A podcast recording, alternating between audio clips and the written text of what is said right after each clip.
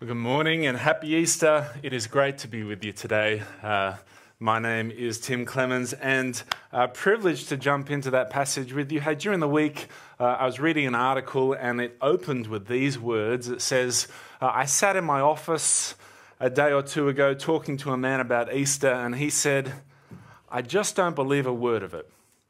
It was all hallucination, imagination."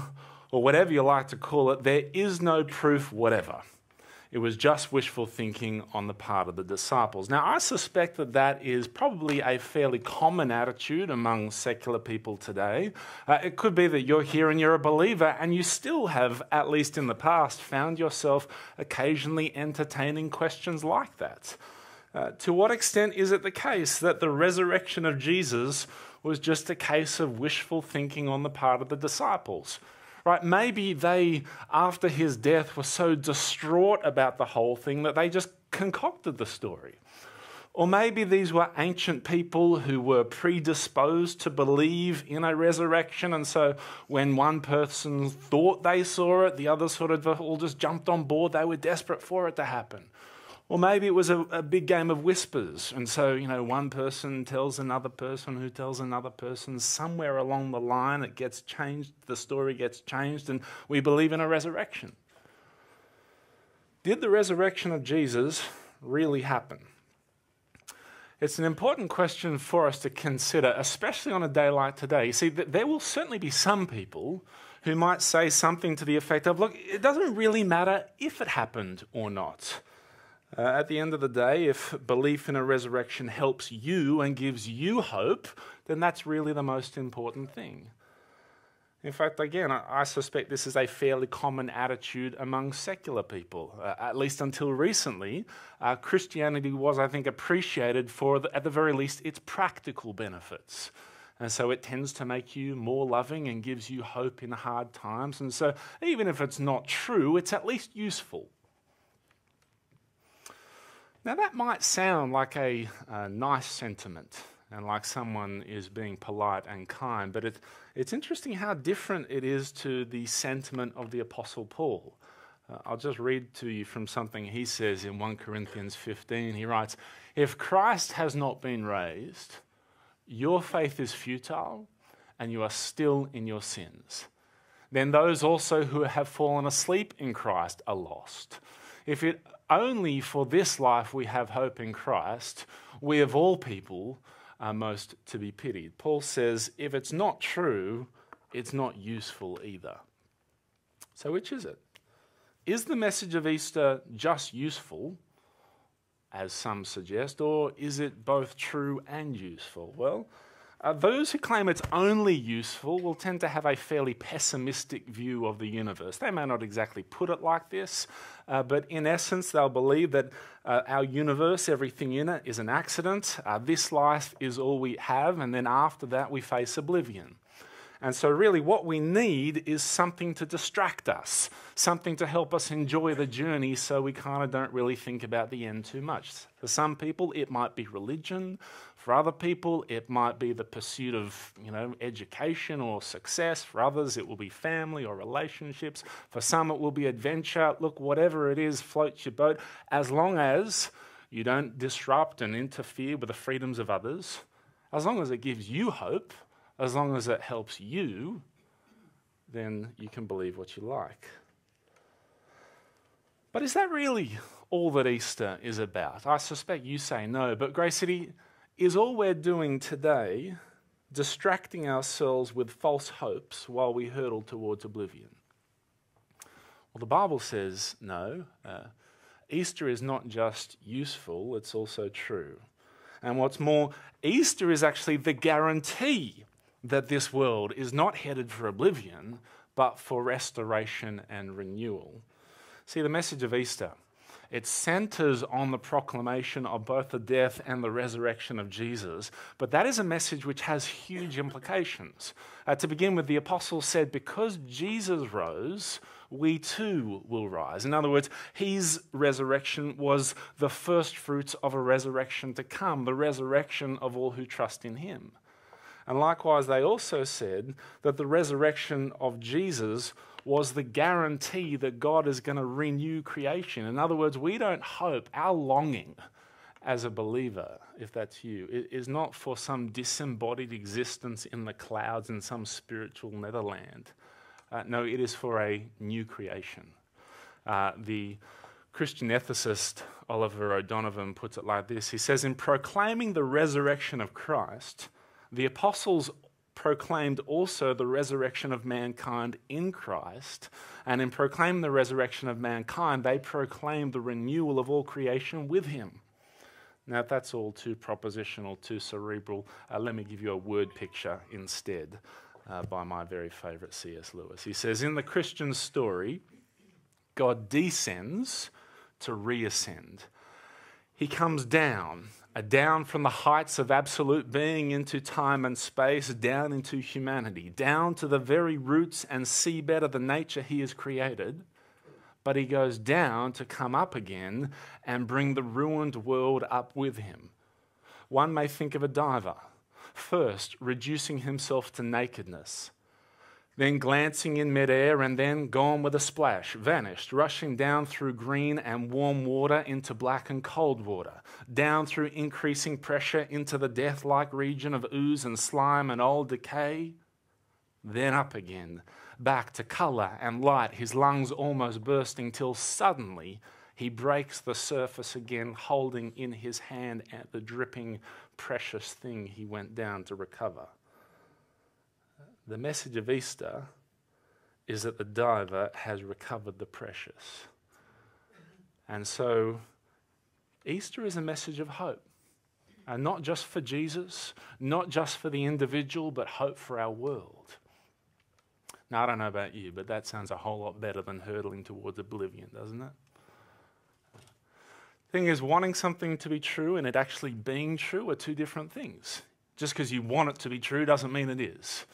And so, what I want to try and do with you this morning is explore this idea of the hope of Easter a little further. Uh, some of the ideas we've already explored using uh, the passage that was read out for us just a moment before. As we study it together, I want to help us see three things about the hope of Easter. The hope of Easter is certain, it's universal, and it's also personal. It's certain, it's universal, and it's also personal. If you have a Bible, always worth having it open. First of all, the hope of Easter is certain. Can we have certainty that the resurrection of Jesus actually happened? Right? Or was it just a case of wishful thinking on the part of the disciples? Well, that's, that's quest, the question we want to try and interrogate a little more as we jump in together. As we do, remember the context. The passage that we're about to read is set on the Sunday, so Jesus died on the Friday. It's probably mid-morning, so 9 o'clock, 9.30, frankly, about the time right now. And we meet two travelers on the road, it says. Now, that same day, two of them were going to a village called Emmaus, about seven miles from Jerusalem. They were talking with each other about everything that had happened. Now, everything that had happened there is a reference to the events of the last couple days, and in particular, the events of that morning. And so you've got to understand what kind of a conversation, what kind of a discussion they're having as they walk along the road. This is not an excited conversation between two pumped up believers. This is a confused conversation between two saddened skeptics. See, look, at what happens when a fellow traveler asks them what they're talking about. This is verse 17 a little later. He asks them, What are you discussing together as you walk along? They stood still, their faces downcast.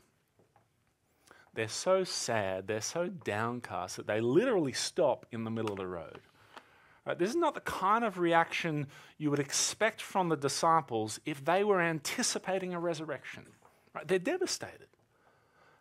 What makes this uh, even more surprising is that they've actually already been told that morning that Jesus was alive. And so, for example, have a listen to what happens to them earlier that morning. They're telling the uh, fellow traveler on the road, they, they tell him, Some of our women amazed us. They went to the tomb early this morning but didn't find his body they came and told us that they had seen a vision of angels who said he was alive. And then some of our companions went to the tomb and found it just as the women had said, but they did not see Jesus. Now, if the disciples are predisposed to believe in a resurrection, surely that's all they need. There's an empty tomb, there's an angelic vision, and there's a message saying he's alive. Surely that's enough. Uh, but take a look at how Luke describes the reaction of the disciples. Uh, this is from a little earlier, it's from verse 11. We didn't have it read out for us before, uh, but this is how the disciples respond to the message of the woman. It says, But they did not believe the women because their words seemed to them like nonsense. Uh, the Greek word behind nonsense means that which is totally devoid of anything worthwhile. Now, it's a bit harsh, but it helps communicate the point, doesn't it? Right, when the disciples first heard the message of the resurrection, they thought it was a fairy tale. So take heart, by the way. Uh, if you're here and you think we're all just believing in a fairy tale, you're in good company because that's what the apostles thought too when they first heard it. But they didn't stay there. Something changed. Something brought them out of La La Land and gave them a conviction that this did in fact happen, that they could be certain about the resurrection. What was it? Well, truth is that there's probably two ways we can answer that question. The first is what should have convinced them, and the second is what did convince them. We're going to focus on the first, what should have convinced them. See, one of the quirks of this story is that as the two travelers are walking along the road, uh, Jesus actually comes up behind them. Now, I'm tempted to say he starts ghosting them, but that's a little maybe irreverent. And uh, Jesus, so Paul, go, uh, what's his name? Luke, goes out of his way to say he's not a ghost later on. But it is a fascinating moment verse 15 and 16, as they walked and discussed these things with each other, Jesus himself came up and walked along with them, but they were kept from recognizing him. Now, just as an aside, I don't think Jesus is in disguise, right? He's not wearing one of those novelty set of glasses with the nose and the moustache. oh, I would love that, wouldn't you? Right? Uh, they, they're suffering from spiritual blindness. Their eyes are kept from realizing who he is. And so Jesus kind of he begins by playing dumb. He's like, "So guys, what you talking about?" And they say, "Are you the only one who doesn't know?" And he's like, "You might be surprised, but let's just play for a while. What things?" The whole thing is is rather comical.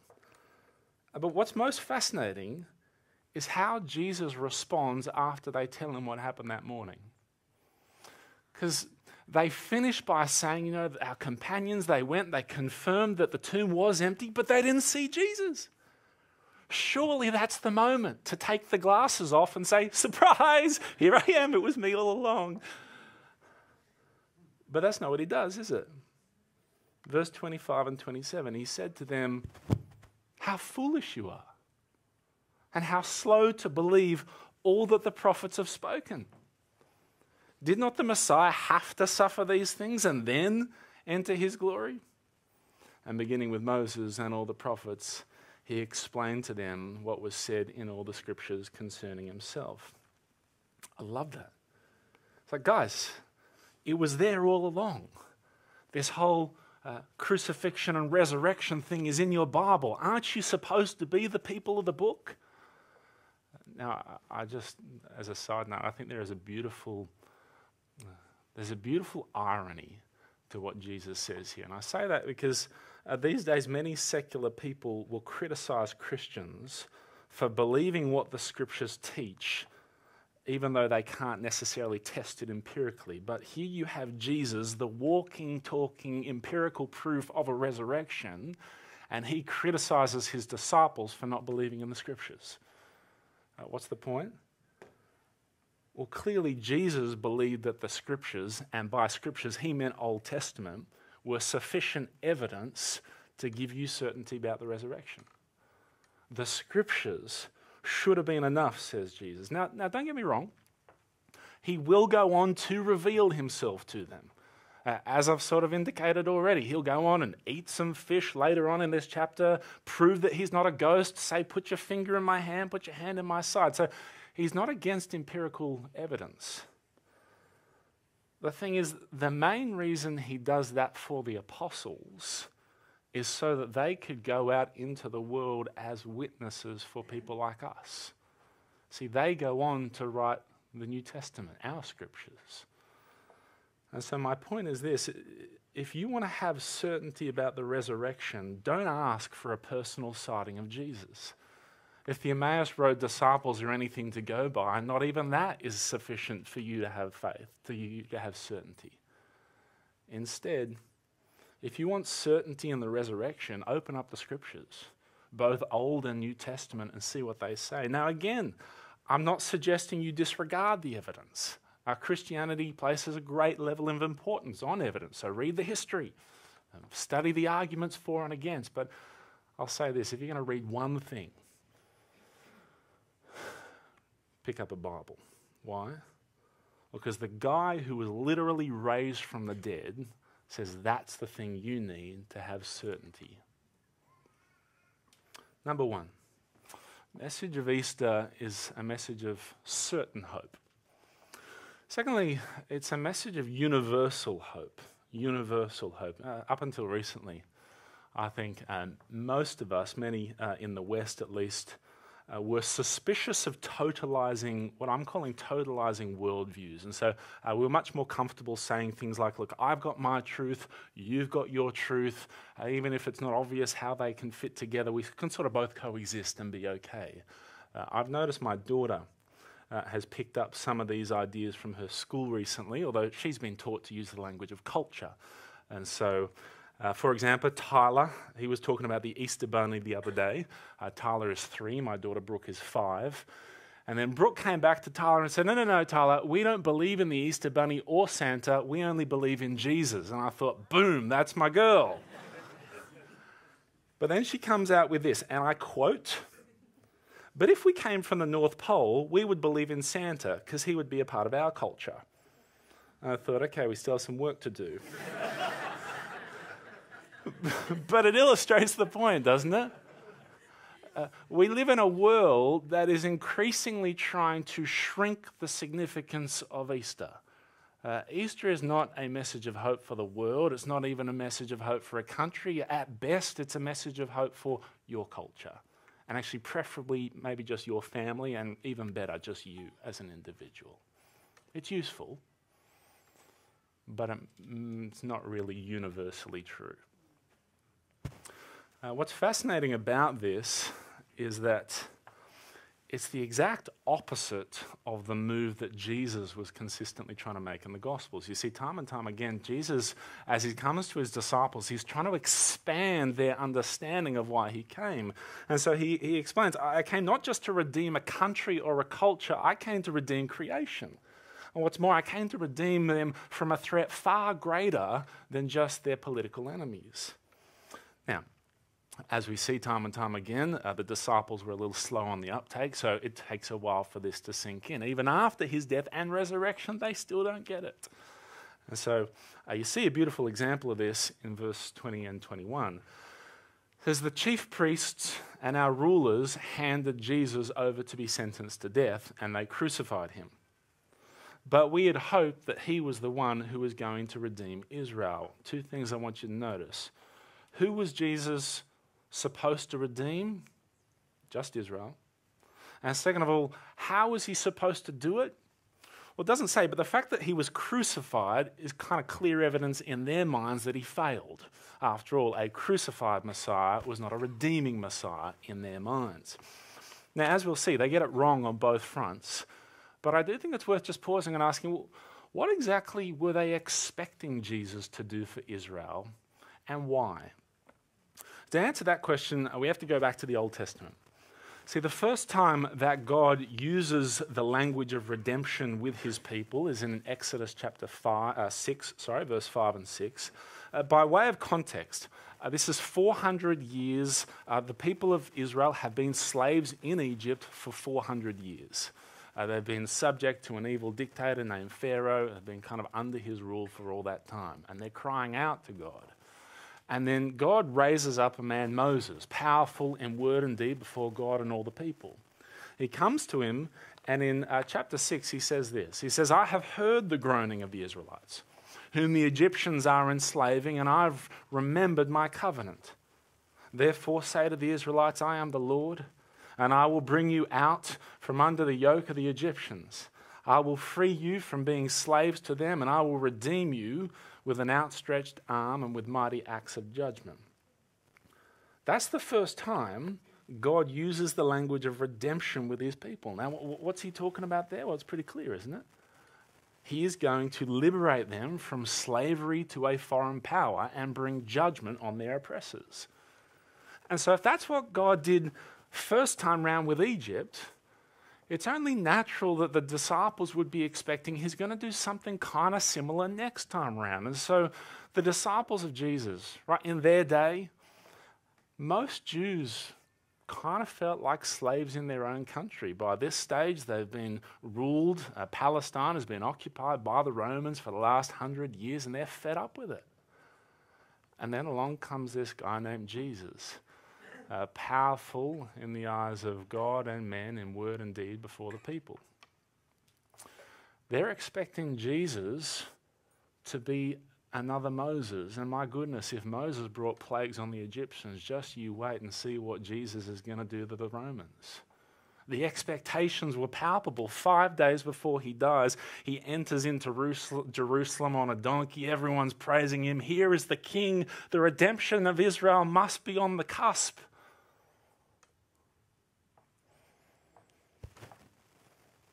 We'd hoped he was the one to redeem Israel, they say.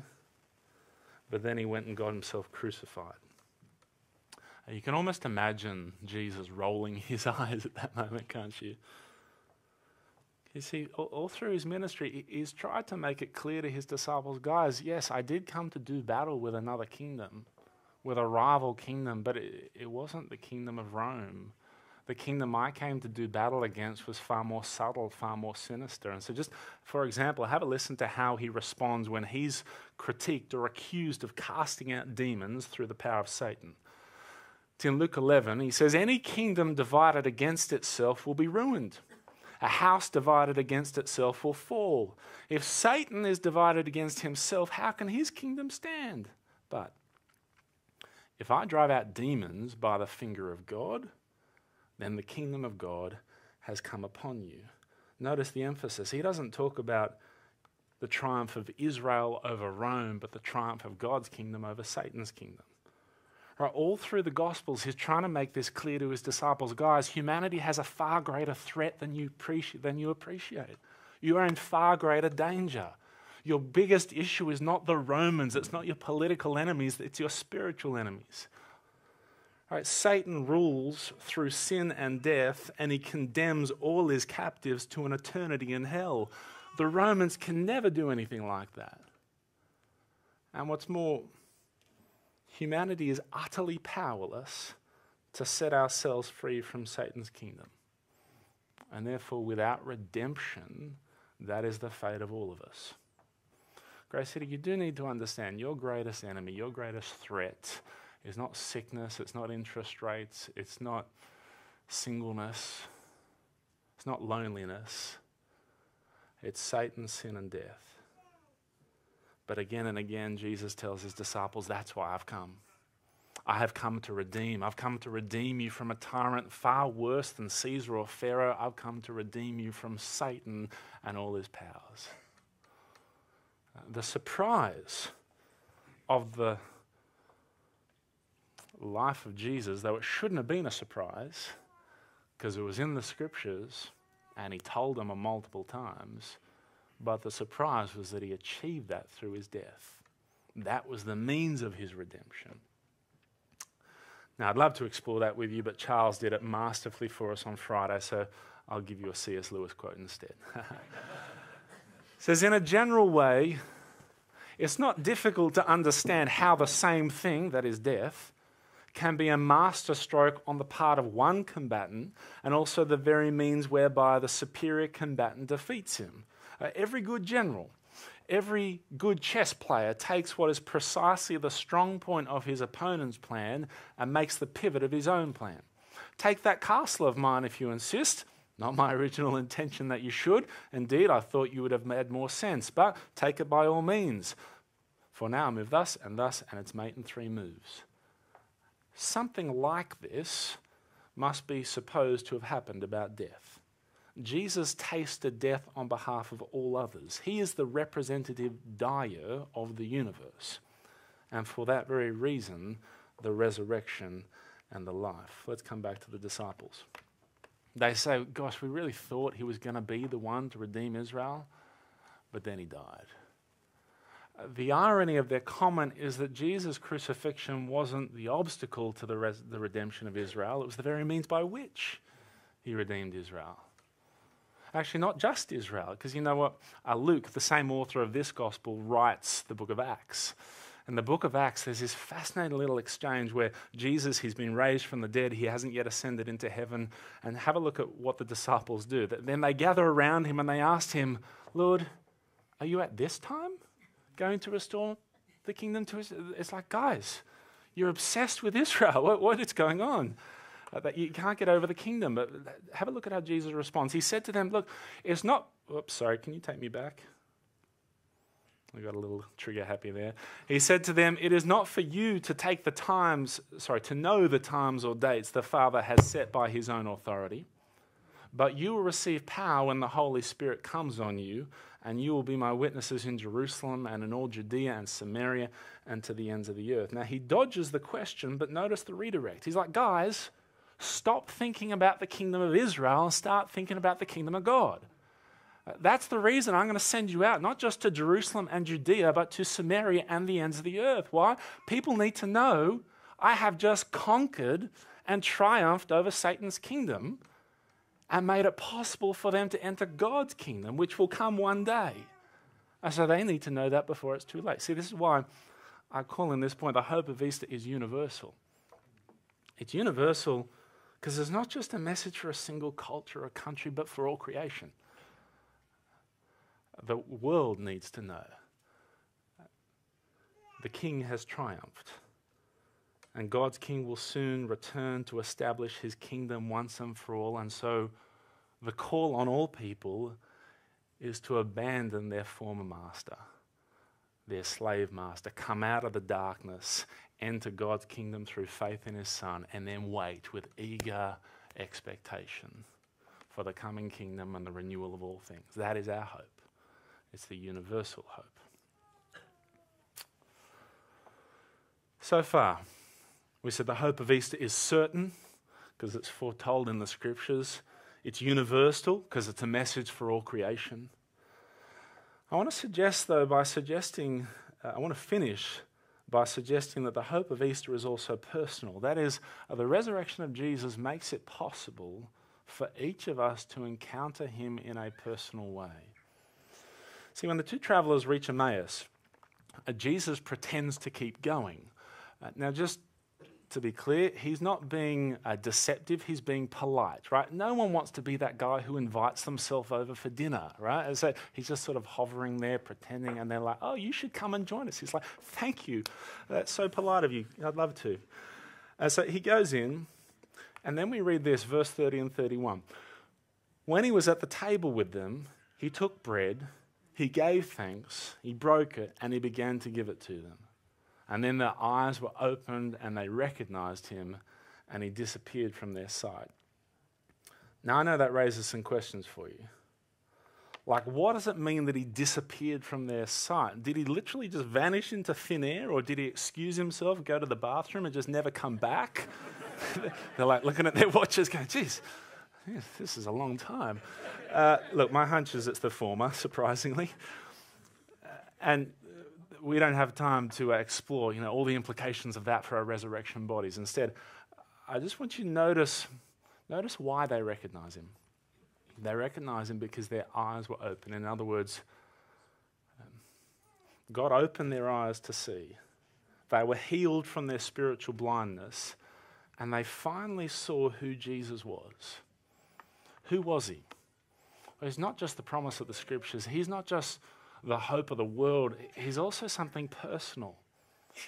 And what I want to suggest, I want to show you two ways in which he was personal for them, became personal for them. And the reason I want to highlight these is because I think these are also a way in which Jesus also can, among others, become personal for us.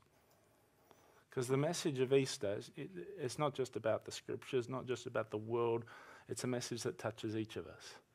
So, how is it that the message of Easter, the hope of Easter, becomes personal? Well, first of all, who's Jesus? Number one, he's the one who sets hearts aflame.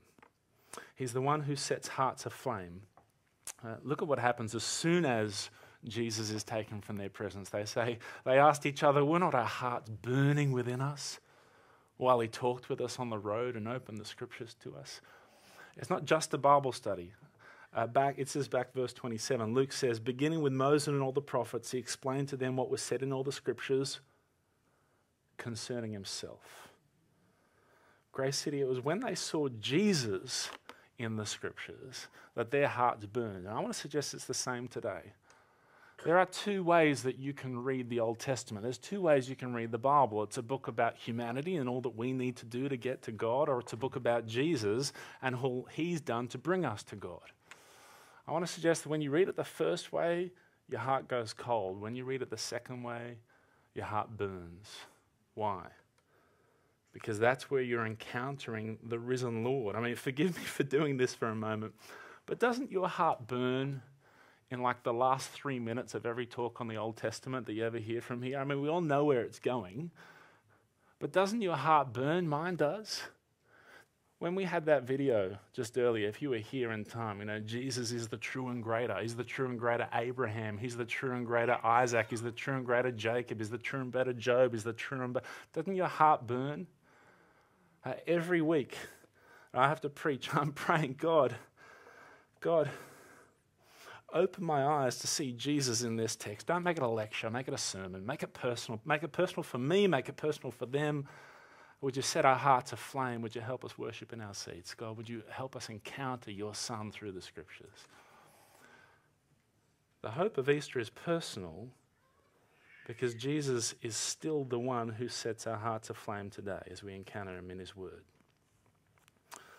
But second of all, it's personal because he's the one hosting the meal. He is the one hosting the meal. See, what, what are we to make of the fact that Jesus reveals himself to the disciples in the breaking of the bread? Is it just that, you know, they'd seen him do it a bunch of times and something about the way he broke it, they were like, oh, I recognize that. No, I think there's something more to it. Um, let me give you the reflection of one Bible commentator. Uh, this is uh, the reflection of John Nolland. He writes this there is no sense in which Luke is claiming that Jesus celebrated a communion service with these disciples, right? That's not what he's saying that Jesus is doing. But he goes on. Rather, Luke wants to make the point that the Christians of his day were able to have the living Lord made known to them in their breaking of bread in a manner that was at least analogous to the experience of the Emmaus disciples. Now, we don't have a time to go into a full theology of the Lord's Supper, but I do think that's helpful. Why? Well, I, at the very least, it reminds us that Jesus is not a concept. Uh, Jesus is not a philosophy. Jesus is not a worldview. Jesus is not a religion. Jesus is a person and he's alive still today. He was alive with the Emmaus disciples, he's alive with us today. And what's more, Jesus makes himself known to us in the Lord's Supper in a way that is at least analogous to the way he revealed himself to the disciples. Now, obviously, there are differences. He was with them in the flesh, he is with us by a spirit. But at both, both meals, I want to suggest uh, Jesus presides as host. He's the one who invites us come and eat. And therefore, as we take the Lord's Supper together now, we're going to do this in just a moment. I want to encourage all of us. In fact, my prayer, because I don't know that you can control this, my prayer is that we would all see with the eyes of faith, that God would open our eyes and make Christ known to each of us personally. And so, as I close, uh, let me read from Paul's words in 1 Corinthians 11. He says, For I received from the Lord what I also passed on to you the Lord Jesus, on the night he was betrayed, took bread. And when he had given thanks, he broke it and said, This is my body, which is for you. Do this in remembrance of me. In the same way, after supper, he took the cup, saying, This cup is the new covenant in my blood. Do this whenever you drink it in remembrance of me. For whenever you eat this bread and drink this cup, you proclaim the Lord's death until he comes. Grace City, The Lord is risen, He's coming back, and He asks us to do this meal in remembrance of Him. And so, in a moment, uh, the band will play some music while